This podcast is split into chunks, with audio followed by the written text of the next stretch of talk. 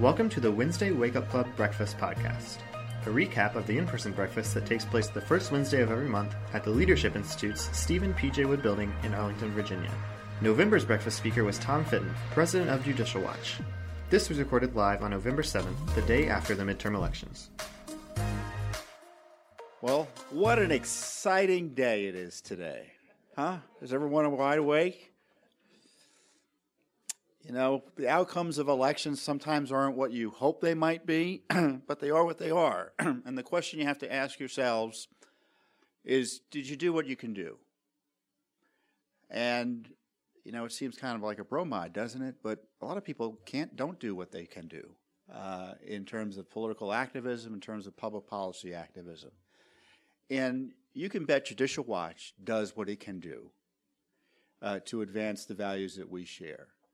Uh, we're a conservative organization. Obviously, we focus on corruption, but as conservatives, we understand that corruption is endemic with an out-of-control government, uh, lack of transparency in an out-of-control government, and the general enterprise of socialism, which is inherently corrupt because it tend, tends to pick winners and losers, and not for incompetent reasons, often for, for, for corrupt reasons. Uh, there's few things that happen in Washington, D C, in terms of major major public policy advances, in terms of the liberal agenda, uh, that you you shouldn't you'd have to look behind the curtain to see who benefits and who loses, and usually there's some corruption involved there. So that's something that uh, Judicial Watch understands, and uh, it also shows the importance of having outside independent voices providing oversight of our government, because I think we're in a crisis right now. I want you to think about this. We had elections, and let's let's pretend the Republicans had won. But let's pretend it was yesterday, for instance. We have elections, we have campaigns, you have votes that more or less are counted when not negated by illegal votes. Uh, then they come into, they come onto the Hill, and they sign essentially checks uh, for billions and billions of dollars without as much as a hearing. They have hearings, but no practically, practically speaking, no uh, appropriations hearing that gets at the underlying issues behind what is behind an agency budget. So you hear of Cromnibus and omnibus legislation. That's what I'm talking about, these massive bills of spending that are approved in one quick motion by the House and then the Senate, and often signed by the President. And then the agencies get this money, and they don't think they should have to tell anyone about what they're doing with it. I exaggerate slightly, but unfortunately not much. Uh, they don't think they're answerable to Congress. Uh, they don't think they answer, in this case, to the President. So then we have the money being spent without any oversight. And then on top of that, um, th- this President at least, uh, I think, takes seriously the fact that the Constitution constrains what he does. But we've had presidents in the past, mainly eight years of Obama, who saw the Constitution as an impediment, and he endeavored to be a despot in many ways. So even taking the presidency out, you, you've got a real issue here, because our money's being spent with no oversight and no accountability. So you may have a say as to who gets into Washington, but what happens in Washington is the uh, opposite of self-government. The people's representatives are not doing the work necessary to vindicate your rights as citizens, your interests as voters, and your interests as taxpayers who deserve accountability for how their money is being spent. So that's the general problem we have. And then you get into the, drill down into the details, you have the lack of oversight uh, by Congress generally on issues of scandal that we're concerned about. And uh, the crisis is exacerbated because not only does the administrative state think that it's uh, not answerable to Congress or the President, but now they've taken steps to overthrow the President. And I think that's that's the big issue of the Trump presidency. It's one that the House leadership failed to grapple with, and so now there's no longer um, uh, a majority Republican House. You have, beginning in two thousand sixteen, let me go back to two thousand twelve. You had an entire uh, two thousand ten, you had the rise of the Tea Party. And the left uh, did not like that. Uh, President Obama did not like that. He excoriated the Supreme Court uh, during a State of the Union address. And they didn't like it, so they thought of ways around it. And one way around that was to use the I R S to suppress the conservative mo- movement that was arising, uh, they thought, as a result of this five four uh, decision in Citizens United.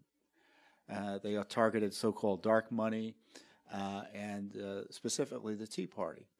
And as a result, uh, if you were a Tea Party group trying to get active between two thousand ten and two thousand twelve, you were unable to because the I R S refused to approve your application or hounded you with harassing questions that were invasive and uh, violative of the law. And in effect, the President of the United States then, who was running for re-election, was able to steal his election in plain sight because the I R S suppressed the entire Tea Party movement against him. You may recall in two thousand twelve, people said, "Where's the Tea Party?" But you may not know this, and this is something that Judicial Watch uncovered. Those those of you, most I'm assuming most of you know what the sort of the work we do. We use the Freedom of Information Act uh, to get access to government records. We uh, sue government agencies when they are conduct are engaged in wrongdoing. Uh, you know, minor issue, minor minor minor activities. Uh, and one of the things we found in our I R S Freedom of Information Act litigation, and we uncovered it, not Congress, not the media. It wasn't voluntarily disclosed. It was disclosed as a result of going to federal court to force them to turn over records. The uh, I R S collaborated just uh, shortly before uh, the scandal was exposed with the I R S and the Justice, with the F B I and the Justice Department to figure out ways to prosecute the very groups that Lois Lerner was suppressing. And in doing so, this is something competent that Congress did. It was actually Jim Jordan who did this. He found out subsequently not only did they collude, but the collusion included sending a million plus pages of I R S records to the F B I for them to review, meaning virtually every file they had on every five oh one c four social act, uh, political organization in the country. And only after was that after that was exposed was it. it uh, Did they uh, F B I turn the records back over to the I R S and say, well, you know what, we weren't allowed to have these to begin with. Included donor information. Guess who was running the F B I during that collusion period? No. Robert Mueller was the F B I director. So when, you know, when we mention Robert Mueller's name in Washington, D C, we're all supposed to get down on our knees, fall down to the floor, you know, and give him homage. That's Robert Mueller's F B I, happily colluding with the Justice Department and the I R S to figure out ways to jail President Obama's political opponents. Is it any surprise in two thousand sixteen that the same group of people would come around? Mueller wasn't there at the time, but he would come late to the party, use the very same powers of government to abuse and target opponents of the president. Of course. And that's why you had the the F B I and the Justice Department and the C I A, maybe even the Defense Department and who knows who else, uh, misuse and target, uh, misuse the powers entrusted to them by the American people to spy on the Trump team. I could go into the details about how that happened and who did what, but you all know. Peter Strzok, Lisa Page, you know the general outlines, right? James Comey, Andrew McCabe, Loretta Lynch, Susan Rice, John Brennan, and at the same time protecting Hillary Clinton from crimes that anyone else would have been arrested for and been prosecuted for. And I don't mean, I'm not, I, I just don't mean, I don't mean uh, in terms of, uh, oh, she should have been arrested. No, if, because of some vague national security crime. No, she would have been arrested if she were a regular federal employee. She would have been arrested. Some of you are probably former federal employees or current federal employees. Four and a half, I think, million people have access to classified information, have national security clearances. All of them know Hillary got away with it. But in many ways, again, thanks to Judicial Watch, and I'll talk about this in a little bit more detail, she didn't get away with it, and I'll tell you why. But I'll tell you how we found the documents, because Judicial Watch is the group that uncovered the Clinton email scandal. Again, not Congress and not the media. And I, I give you all this background to let you know, uh, I, I'll digress a little bit, that don't worry about what happened in the House. Judicial Watch is here.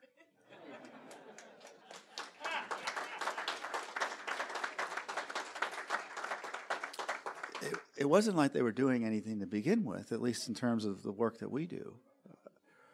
Uh, the uh, so we had investigated and blew open the Benghazi scandal, another minor issue. Remember what the Benghazi scandal is: the President of the United States and his top people lying repeatedly during an election season, covering up a terrorist attack to ensure his reelection. Remember his campaign slogan, Bin Laden is dead, G M is alive. Not a bad campaign slogan, right? Well, it's not, it's not, uh, it's, it's, uh, it's undermined a bit when your ambassador is murdered by Al-Qaeda elements and three other innocents. So they lied about it. They said it was a spontaneous demonstration caused by an internet video created by a right-winger who they arrested, when in fact they knew it was a terrorist attack from the beginning. And Judicial Watch uncovered that. We uncovered White House documents showing that the talking points used by the corrupt and, lie, uh, and lying uh, U N Ambassador Susan Rice on five Sunday morning talk shows was set up by the White House. They said it was the intelligence services that gave her the information she used. No, they're talking points composed by the White House, the political operation. But one, so that led to the creation of the Select Committee on Benghazi, another minor issue that Judicial Watch was behind. But one of the things we noticed in this mega Benghazi scandal, we were doing a lot of great work there, was no Clinton emails. And little old me, I'm an innocent person, I thought, well, maybe Hillary didn't use emails. You know, maybe she was First Lady, she ran for the Senate, then she ran for the presidency and lost. Then she was Secretary of State, and of course she ran for the presidency, lost again. But you can imagine someone from that background, maybe the email revolution had passed her by. Maybe she was just oblivious to it all, right? Well, you know, thank thank the Lord we don't trust my uh, uh, guesswork. We just do the investigative work to make sure that we're right about this. There are no emails. So we asked again, where are Clinton's emails? And more or less, the government told us, well, you know, we gave you everything other than these other things we haven't looked at yet. And they finally admitted about the, to the Clinton email scandal. And we're still in the middle of it, believe it or not. We had three court hearings last month on it. There's another one. I got to figure out when it is, but it's this month, about whether or not she's going to have to answer more questions under oath. And it, that Clinton email scandal led to the disclosure of not only the scandalous misuse of this private system to avoid Freedom of Information Act requests, congressional inquiries, subpoenas, other demands, but also showed the mishandling of classified information that she lied about, and also exposed the pay-to-play scheme where the State Department was a vehicle for taking care of Clinton Foundation donors. There was no line between the foundation and the State Department. And uh, Hillary Clinton isn't president because of that. You know, we, we want her prosecuted according to the law, uh, or at least we want an honest investigation. Whether she gets prosecuted or not is one thing. But the idea that uh, Hillary Clinton hasn't been held accountable simply isn't accurate, because I think if the American people were sitting as a grand jury on Election Day, I think they indicted her, don't you? And she's not president because of this corruption uncovered by Judicial Watch. Now, we didn't do this because Hillary Clinton was running for president. In fact, I didn't think she was going to run. Again, don't listen to me. I run Judicial Watch. I don't do, I'm not Morton Blackwell. I'm not the political guy. I thought, well, she'll, she's, she's not going to run for president. I thought she was just in it for the money there. Well, I was right in one respect and wrong in the other. She was in it for the money, and she was going to run for president. So that is the uh, th- that's a remarkable uh, development. Now, the question for the Justice Department, and one which hasn't been answered, and I'm trying to get some answers, is why is the Justice Department refusing to do anything about Hillary Clinton? Uh, as Jeff Sessions and Christopher Wray, the F B I director, are they endorsed what James Comey and Loretta Lynch did in two thousand sixteen? That she didn't violate the law, or anything she did wasn't worth a prosecution? Is that their view too? I haven't heard them say one way or another what their view is. Well, they may have decided that to prosecute Hillary Clinton is a bridge too far politically, or it may not be in the public interest to do so. But I'd like to hear them say that, because Judicial Watch continues to get document after document showing that, for instance, remember, she only turned over half of her emails. She said she deleted the other half because they were about yoga and wedding plans. I love this. It was about wedding plans. Didn't you all have a governor who was facing criminal prosecution over his wedding plans for his daughter? So weddings aren't as personal as politicians like to think they are, aren't they? Uh, but it turns out the F B I was able to recover uh, a portion of the emails that she deleted or otherwise tried to withhold, and that included classified information. So we've been getting those documents and showing repeatedly over the last, uh, uh, basically this last year, in dribs and drabs, the documents have been coming out to us that she had classified information that was being destroyed and deleted. You know, further evidence of national security crimes by Hillary Clinton. And outrageously, she only had her security clearance yanked a few months ago. Well, she said she uh, she withdrew her national security clearance. She asked that it be administratively ended. Well, you know, you know, we're suing over that, figure out what went on. But one thing about that, Hillary Clinton was found to have had egregious violations of the public trust related to the handling of classified information. Whether she's been prosecuted or not is another matter. Yet this person was allowed to keep her security clearance up until August of this year. Now, we can't blame Barack Obama for that. We can't. Which leads me to the other crisis, which is, and the related crisis. Of course, Hillary Clinton was working with the F B I and the Justice Department to try to destroy Donald Trump too, which I think is, you know, politically, if you can get away with it or get it done, more power to you. But that's not good government, and especially if you're working with Russian intelligence to launder uh, scandalous material into the F B I and Justice Department to justify spying on your political opponent. So this same Justice Department, this same group of senior F B I officials and D O J officials were working hand in glove with the Clinton campaign while allegedly investigating them. So that was the result of what happened in two thousand sixteen. We saw Hillary Clinton protected, and the Justice Department and the F B I going full bore against President Trump. And the scandal is this, they still are protecting Hillary Clinton and still going full bore against President Trump. Jeff Sessions made the terrible mistake of recusing himself. He didn't need to do that. You had James Comey steal Bill uh, Barack. I say Bill. I hear stealing F B I files. I say Clinton. No, it was Comey stealing Donald Trump's F B I files, leaking him to the New York Times with the express purpose of getting a special counsel invest, uh, appointed, which uh, the Justice Department happily did. And this special counsel been harassing and impeding the president ever since. And the harassment is evident.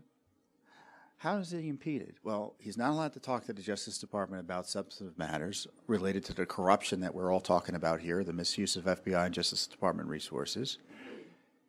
Uh, he's not allowed to uh, get the Justice Department and the F B I to release information or declassify information. He's not allowed to talk to foreign leaders. He's not allowed to do his job as president. Now, I know he is allowed to do all of those things, but because of this harassing special counsel investigation, he's been put in a box. And uh, I remember talking to someone in the White House about this issue with the Justice Department, and they said to me, Tom, you know, one thing we got to understand is after this is all over, we got to bring, we got to figure out a way to bring the Justice Department back into our government. Because this Justice Department thinks it doesn't answer to the president. Going back to what I said in the beginning, talk about of the agencies that are most out of control, the Justice Department thinks it answers to no one. It has contemptuous of the pre- congressional oversight and Republican oversight. It was contemptuous of the president's directions on this major uh, matter. And so we have this uh, ongoing effort by the president's own Justice Department to investigate him and harass him. And he's not allowed to say anything about it, or so we're told. And more importantly, he's not allowed to do anything about it or so we're told. So he can't fire Sessions, he can't fire Rosenstein, he can't fire Mueller. Now, I'm not suggesting he do any of that. I think the Mueller investigation should be shut down. But it's a significant constitutional crisis. Now, Democrats are going to come into the Congress, and, of course, they've been able to use the Justice Department to harass and abuse the president. They're happy to have Mueller operating. But, of course, the Republicans, did you hear any Republicans talk about Mueller in any significant way, even our friends?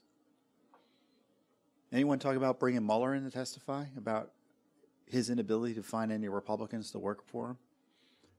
Think, you know, basic issues like that, about the corruption behind his appointment, about the fact he had Peter Strzok, this anti-Trumper, working, leading his investigation, and then having to axe him because of these text messages showing he was an anti-Trumper, but hiding that from the American people for four months. Where's the accountability for Robert Mueller? Well, we're not going to get it. We didn't get it from the Republican Congress. They were afraid. The Democrats are going to incorporate the Mueller approach, I would presume, in the, into uh, the way they manage the Trump administration or try to manage the Trump administration. So I, I don't see much in the way changing there. And recall the oversight and the you know the, the FISA applic- warrant FISA warrant applications that we uncovered, that first time they've ever been released, and. Uh, We got them out. They showed that the FISA court was misled by the Justice Department and the F B I during both the Obama and Trump administrations to get spy get spy authorization on the Trump team. We received other documents showing that Christopher Steele, who is one of the uh, the foreign national that Hillary Clinton was working with to destroy Donald Trump, and that the F B I was working with to destroy Donald Trump, had uh, thirteen meetings in two thousand sixteen with the F B I. eleven of them resulted in payments to him. And those meetings uh, continued until, I think, October or November, and then the F B I said that he's not to be used as a confidential human for- source anymore. He's not to collect intelligence, yet they continued to do so nevertheless. The fact that he had, d- ne- despite the fact that they had concluded that he was not appropriate to use as a confidential human source because he was leaking stuff. You know, the F B I, you know, we'll give you some info, you give us some info. That's how it works with some of these sources. And uh, they don't like it when it gets leaked to the media. But they continued to use Steele through Bruce Orr, a Justice Department official, and more directly, I think, through Peter Strzok and others. Outrageous scandals. And the House is focused on that quite, quite ably in many ways. There's been pressure to release more information by the president, pressure for the, pressure uh, on the president to release more information. I thought he was going to do it, but then he deferred to the deep state. I don't understand why he did that. But there's never been a focus on Mueller directly, and I and I really think there's this constitutional absurdity of the Justice Department investigating the president for his official acts. And it doesn't mean the president is above the law. It just means that the Constitution needs to apply to this situation. You can't force the president to investigate himself. It's absurd. Who does Mueller report to? The president. And he's being investigated for firing Mueller's boss that Mueller, for a position that Mueller applied for or talked to the White House about taking? A firing that was approved by the guy who appointed Mueller, Rod Rosenstein? I mean, it's a circular firing squad, and constitutionally, it's an abomination.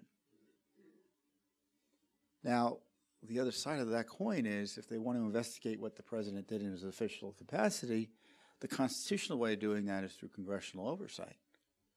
But even that is limited by the Constitution because the president is a separate branch of government.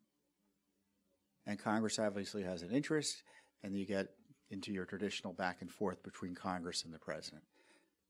And it will be a lot of yelling and screaming, which is not unusual in Washington, D C, but at least it's constitutional yell- yelling and screaming, the typical tension between Congress and the executive branch in oversight fights. as opposed to the Congress hijacking the Justice Department to harass the president. I mean, imagine you're president of the United States. Every time you have to talk to Russia, you're worried that special counsel's listening in or going to be asking you questions about it. And since the special counsel has a virtually unlimited view of the scope of his authority, maybe every communication he has with anything that is almost indirectly tied to Russia is subject to scrutiny. And I don't think the president should be harried that way. So Judicial Watch is second to none in investigating what is what we're, what's going on with this deep state attack on President Trump. We have over thirty Freedom of Information Act lawsuits. We've had key disclosures as a result of those lawsuits. And it looks like our work is going to be more important than ever. I know it's hard to say how important our work was and then say we're going to be even more important, but it looks like we're going to be even more important because the House is going to focus on irrelevancies. Uh, they can do their investigations into issues they care about. But one of the first things they said, and I'll, I'll close with this, and I'll leave it open for questions because I probably you probably all want to do a little therapy. The uh, they said they were going to get President Trump's tax returns. The abuse begins immediately, doesn't it? They just can't help themselves.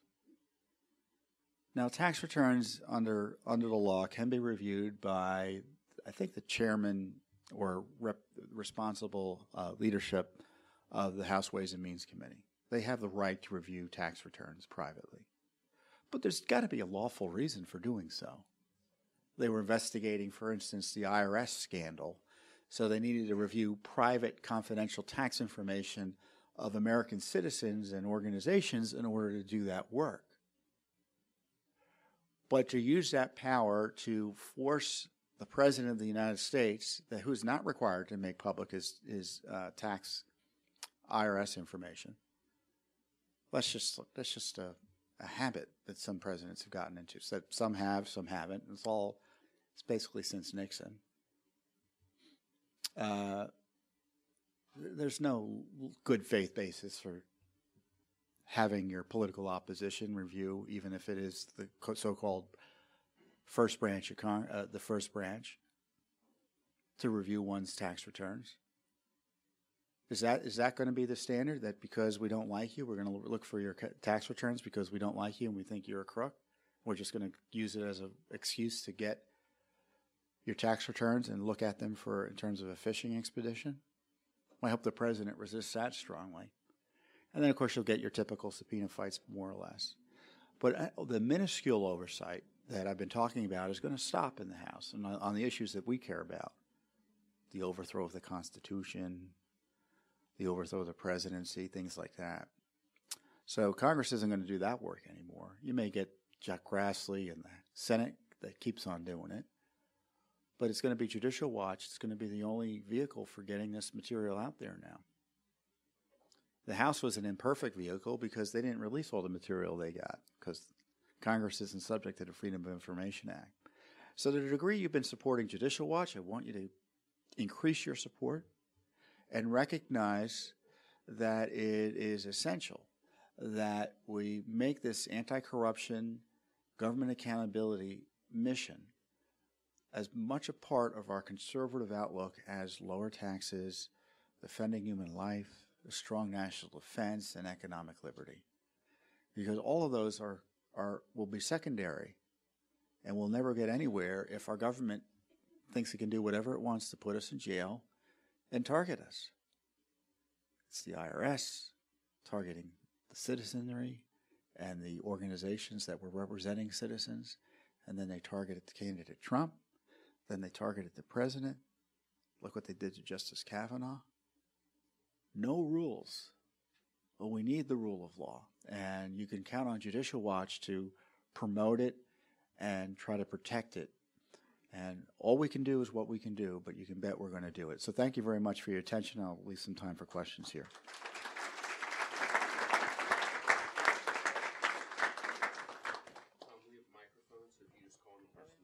I'll let, I'll let the folks with the microphone. the um, I was one of my I've been a long time supporter of your organization, but I have a question about I remember they appointed, um, I think, a former U S attorney out of Utah. I can't remember, was it look at Benghazi or Hillary stuff? And the guy's like dropped off scope. Have you guys heard anything? What is he doing? I mean, is he is he in, in a coma or something? I mean, it seems like he was appointed last, you know, right in twenty seventeen, and not, I haven't heard anything uh, of what he's doing. I don't even know if he still exists. Uh, thank you for your support. Uh, the U S attorney is John Huber. I think that's how his name is pronounced, H U B E R. He's in Utah. So if you're thinking of a, having a good person to investigate what's going on in Washington, you appoint someone from Utah to do it. And the appointment was part of an effort to take pressure off the Justice Department to get a special counsel to investigate the abuses I'm talking about. And when you look at what Mister Huber was, uh, uh, Huber was uh, asked to investigate, it was he was asked to do nothing. He was asked to review and suggest to the Justice Department whether something needs further investigation. So uh, he's doing exactly what he was appointed to do, nothing. Uh, we got some other. Let's go to this side next. Who has the microphone? Yeah, pick someone. Thank you. With the.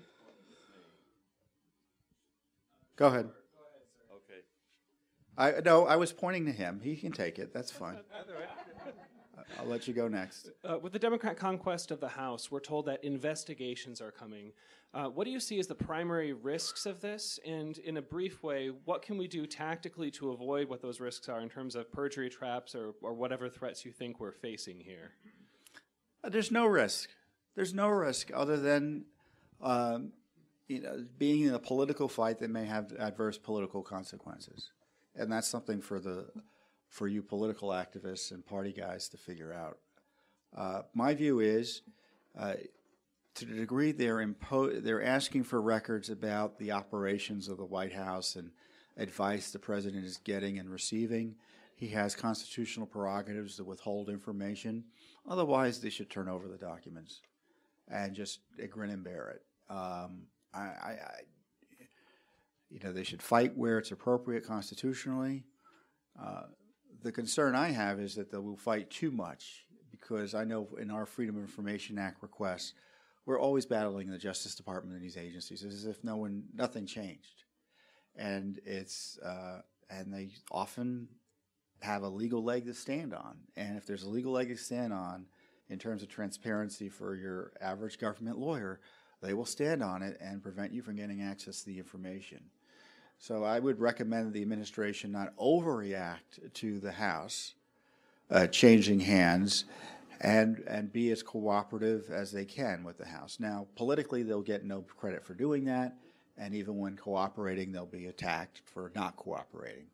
Uh, but uh, I think it I think it would be good to be perceived to doing so. I mean, politically, it would be good to be perceived to be doing so, and in terms of policy, it would be good to do so, uh, but you but you know that's easier said than done in terms of uh, whether or not the House is going to restrain itself in terms of its, you know, if the focus is going to be on the president's tax returns, you know, that's just going to be a Donnybrook. Yes, sir. Um, as an American taxpayer, I look at the Mueller investigation, and I don't, for the life of me, understand why the same degree of scrutiny isn't being given to his return on investment and how his money's being spent, and why the American people are continuing to watch this fiasco without understanding the cost involved in that for the American people. Thank you. Well, we've asked for the budget information. Justice Department refused to give it to us. Uh, Congress refuses to do that basic oversight. Uh, Look, it costs a lot of money to run an investigation like that. So the costs are not surprising to me. Uh, what is surprising is the blasé attitude by members of Congress over an investigation that for which you don't need a special counsel. Much of these prosecutions uh, were not related to uh, the campaign. The big Manafort prosecutions um, had nothing to do with Russia collusion, had nothing to do with the idea that the campaign was colluding with the Russians. Uh, there's simply Michael Cohen's uh, prosecution, another issue. The investigations and tar- the the uh, the indictments of the Russians in Russia for doing what they supposedly did. Uh, A, there wasn't much to be done there in the sense that a lot of it is already public as a result of Devin Nunes' investigation.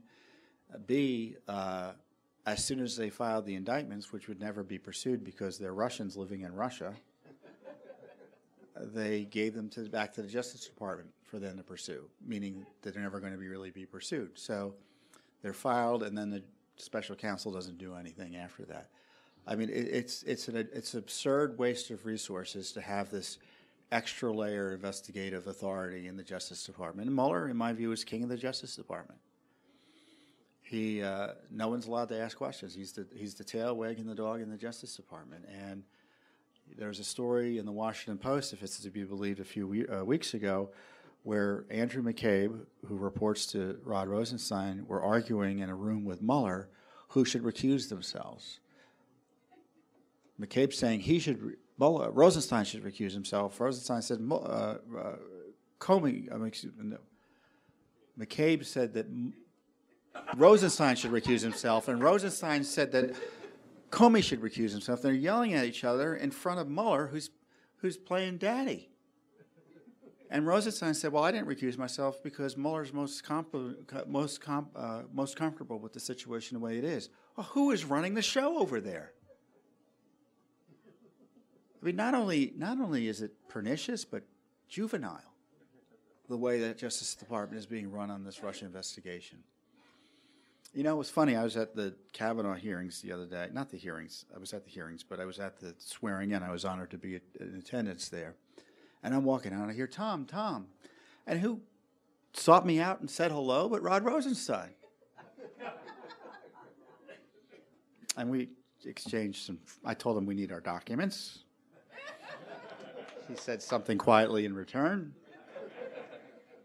And I, uh, well, the one joke I did make, and he laughed, he said, uh, I said that, um, well, you know, the reason they don't like Justice Kavanaugh on the court, the left, is because when Barron Trump is running for president, Justice Kavanaugh may still be on the Supreme Court. And he, and he laughed at that. It's not really that funny, but he laughed. But the point is, he's a political guy, you know. Uh, I, I don't think I'm a... Uh, I don't call him to be fired every other day, but I'm certainly no no friend of the uh, Rosenstein approach to the Mueller operation. But, I mean, we've all met politicians. It doesn't matter how much you criticize them. They just think you're your buddies. If they see you in person, it doesn't matter to them. Yes, sir. Your turn now. Uh, could you please comment, and I'm a supporter, uh, could you please comment to what degree is President Obama responsible for the intelligence services operating against President Trump and trying to overthrow him? Oh, I think he was very much aware of and approved of it. The remember that meeting where James Comey brought the dossier of that Russia intel garbage to Trump to try to intimidate him and say, oh, look, this is what we got on you. I just wanted you to know. Well, that was all talked about at a meeting with Barack Obama. You know, Barack Obama, you know, they talked about having Comey bring that to uh, incoming president. And there's no doubt in my mind that the president of the United States uh, would be kept in the dark about an effort to spy on uh, the candidate of the opposition party. You know, you have to recall President Trump's involvement in that election was historically largely unprecedented. It hadn't been for one hundred years that you had an incumbent president as actively engaged in supporting his uh, candidate's choice to succeed him as President Obama did. I mean, you can just think in recent history. And George Bush wasn't on the hustings for John McCain. Uh, it just it just didn't happen. Ronald Reagan was not on the hustings for George Bush even. Uh, it just hasn't happened recently. And and and you think of it recent history, but you have, you can go back one hundred years and it hasn't happened. So President Obama's involvement in our election campaigns was highly unusual, so he is very much committed to seeing uh, Hillary uh, take over and continue his uh, revolutionary progressive agenda. Uh, so I have little doubt he uh, didn't use every power available to him, uh, both licit and illicit.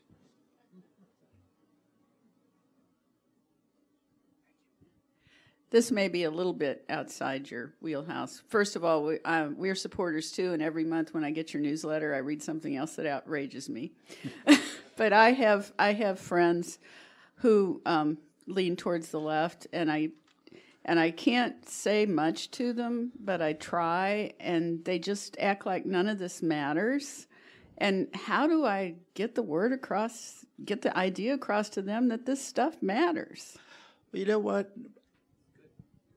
Washington uh, distorts the views of Americans in the sense that it's a, it's an uh, there are many issues that Americans have wide agreement on, and I think most Americans don't like corruption. And I think when talking to leftists, you should say you're concerned that the Justice Department and the F B I was being misused to target uh, uh, their political opposition. And you may think it's okay now because it's President Trump, but you won't think it's okay when it's someone on your side.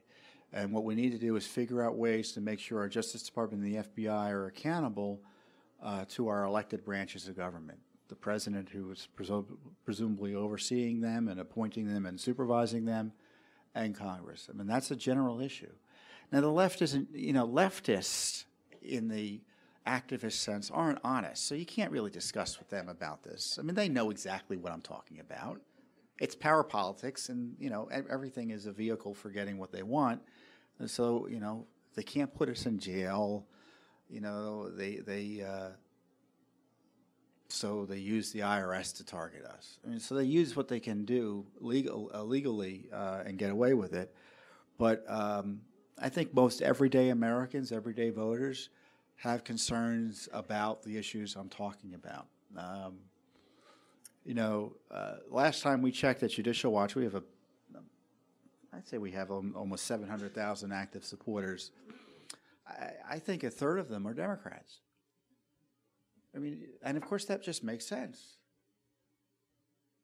Who, who's in favor of corruption? Who's in favor of corruption? Who's in favor of government secrecy?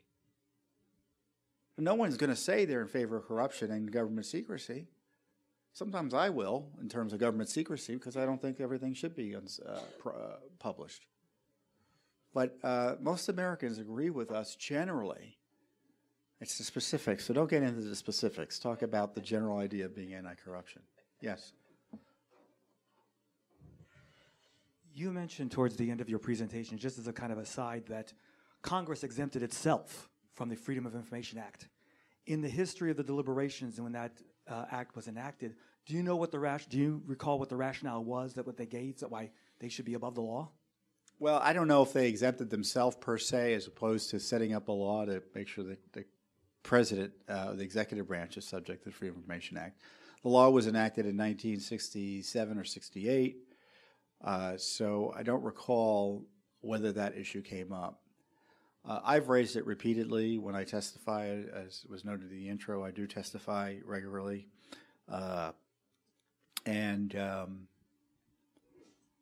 there are members who kind of acknowledge about they would, FOIA should apply to Congress, but they don't want to do it. I mean, you could just imagine why they don't want to have FOIA apply to Congress.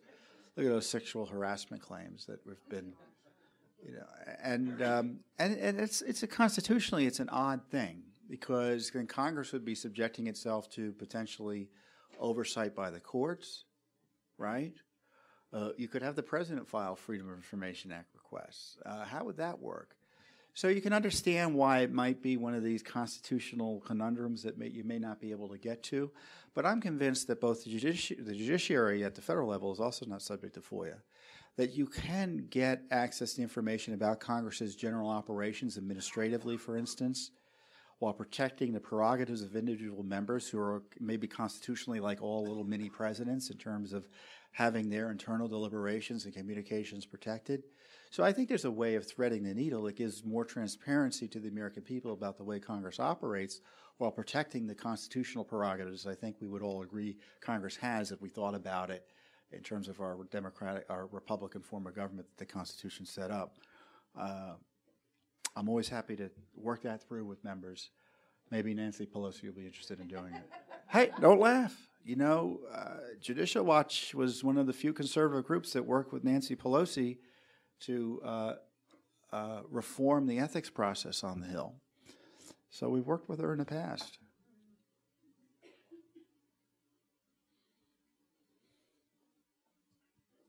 So I tell you what, we have, um, we're at closing time. Um, why don't we ask a few questions all at once, and I'll try to get to them all, and we'll wrap it up.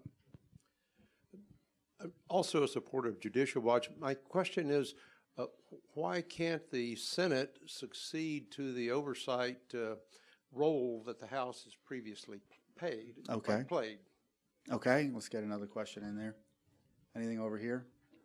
Yeah, I think the elephant in the room here is the media, and I wonder if the Judicial Watch has any ideas or any involvement in trying to get their uh, their message is just saturates the country, the airwaves, the papers, magazines, T V shows, late night talk. Is there anything that the Judicial Watch can do to help blunt that a little bit? Okay, let's get a third one here. Yeah, tremendous admiration for what you do. It, it takes a lot of courage, I'm sure. And when I try to put myself in your place, could you just say a little bit about the, surely, the many, many crosshairs that uh, you have to, f- people and forces that are, that are threatened by you. Can you say a little bit about that? Okay. I'll just get one more, because I won't be able to track more than four topics. Okay, well, why don't we get this lady up front here? Thank you. I just wonder, will this ever end with the Mueller investigation and everything else, that, or are we just going to go through through collusion forever? Um, when I was really young, I remember President Nixon. You know, like he was, like, was he impeached, or and um, him leaving, something dramatic like that happening, or we're just going to put this underneath and just go on with life. Right. Well, I'll answer that last question first. I don't know what the Democrats thinking on this. My guess is they'll be like the Republicans. Republicans always like corruption issues, not because they were interested in pursuing things to their logical end and substantively, but because they got a political uh, benefit from pursuing investigations. To the degree they even did it, that's what their thinking was. So they didn't want to push too hard and get too many people upset. They just wanted their opponents to have a low-grade fever as a result of all these investigations. And if I were Democrats, that's probably, you know, my guess is that's what they're thinking, that they don't want to push too hard, uh, and they just want to keep the president off kilter with investigations. And while pushing hard enough, uh, that keeps their, their lunatic base, to the degree uh, they want to blow up the system, happy. Uh, so that's probably what's going to happen. I, I just don't think these investigations are going to go away. Even if the Mueller investigation ends, the congressional investigation will take pick up. You know, the Democrats could do an impeachment inquiry. You're just talking about talking about impeachment. You know, that would be, you know, that would be politically feasible for them. Uh, that's what I would I would think about. Um, The question about the Senate, uh, it's going to be up to individual senators to do this, I think. You know, Chuck Grassley's got a good team uh, in terms of following up and doing inquiries. Uh, otherwise, the Intelligence Committee, as currently constructed in the Senate, is uh, a creature of the intelligence community. Uh, so they're not going to do much. It's essentially being run by the Democrats. Uh, I just don't see much in the way of uh, the Senate doing anything other, from, other than by a, uh, some individual members, but you know they're having they're going to have three more conservatives come into the House. No, no, not really. Two. What is the current plus for the Senate? Three, maybe five. Three to five.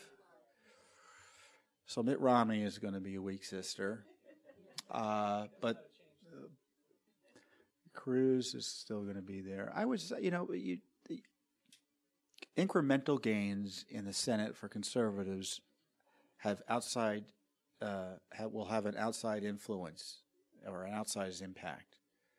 So we may get better Senate investigations as a result, but I'm not hopeful. Uh, the media. Well, Judicial Watch uh, does what it can to get the word out through the media. the uh, the media has always been anti-Republican uh, and anti-conservative. Uh, Fox is successful because it is the opposition media, and uh, nature abhors a vacuum, and they've stepped into this vacuum. Uh, but, you know, we even had fo- problems on Fox. My colleague Chris Farrell was on Fox, and he talked about George Soros and the caravan in a very factual way, and the left went crazy, and he's been banned from Fox for the foreseeable per- per- As far as I know, I'm, I haven't been on Fox in two weeks. So, you know, uh, that's why we always have to use our own media. And this is, I think it's not so much a media issue because, you know, Fox shows you, you know, as long as you've got a competent, widely available, conservative-oriented media, we can have wide success, you know, we can really negate a lot of the negativity from the generally controlled liberal, the, the liberal-controlled big media. Uh, this is why the internet freedom issue, I think, is a big issue, because the efforts by Facebook and the um, Twitter and these others to, con- to censor conservatives is significant. You know, let me let me be positive there. I mean, we're winning. We're winning in on the internet. We're winning on Fox News. We're winning on judges. If we were losing, the left wouldn't be breaking the rules to try to suppress us. They wouldn't be breaking the rules and assaulting senators to try to change the outcome. If we were not successful on the internet, do you think corporations would put their necks on the line by suppressing conservative speech in audacious ways? Of course not. But because they're desperate to keep us in a corner and they realize they're not able to online, that's why they're breaking the rules to do so. So we got to really strongly defend ourselves. And I don't know, legally or legislatively, it's unlikely anything legislatively will happen over the next two years. But uh, I think that's an important issue. You know, look, we're not really in the crosshairs. I mean, there are people who don't like us, but um, I, I joke the most dangerous thing I do is get on the red line. uh, we were audited by the I R S during the Clinton, the Clinton Bush years.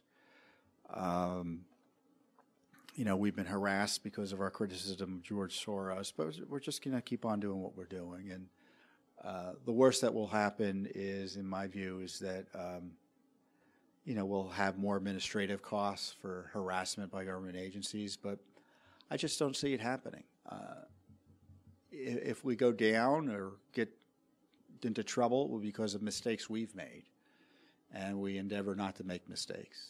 I mean, when you see me on T V, you know, I'm kind of I'm I'm just as crazy as you all are, but I try to keep it factual. I try to be strong and direct in my conclusions about what the facts show, but it's kind of hard to argue with someone who's coming on to disclose what's in a government document.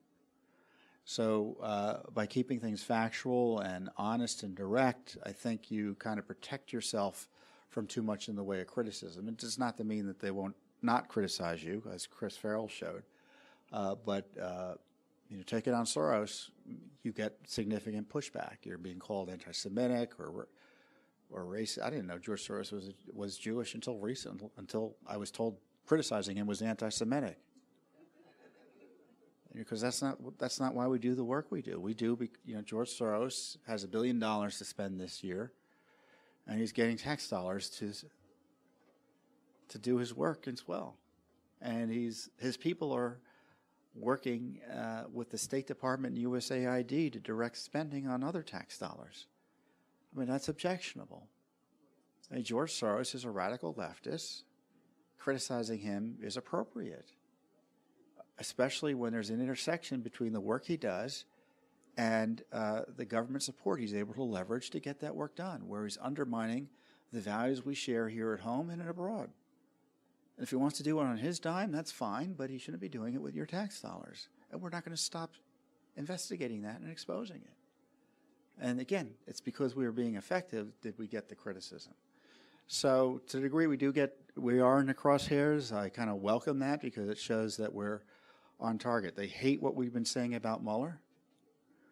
I mean, whenever I get a call from a reporter at telling them they want to do a, a, a, a feature on me, I don't want to do a feature on me. Why do you want to do a feature on me? Who cares about what I do?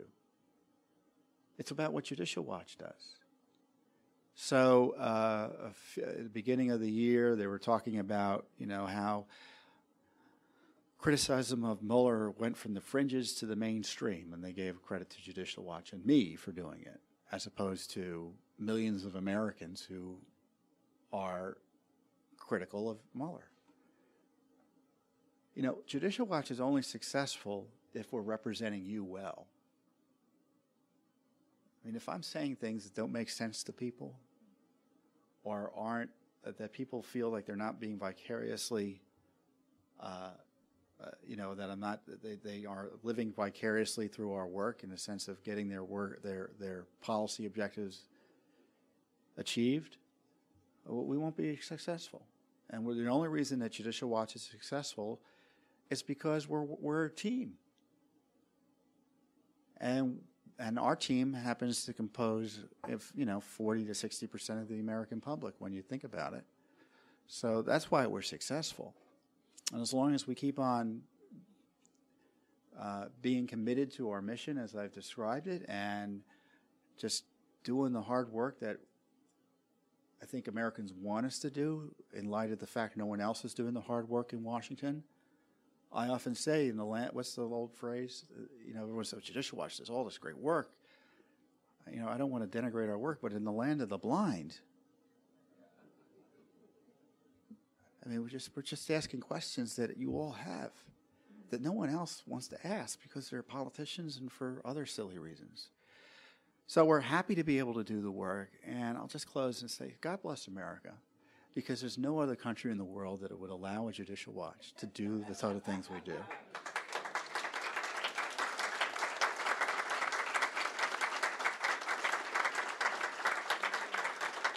I don't. I don't have to. I do not have to worry about being invited to the U S consulate abroad and being choked to death and dismembered by members of the deep state.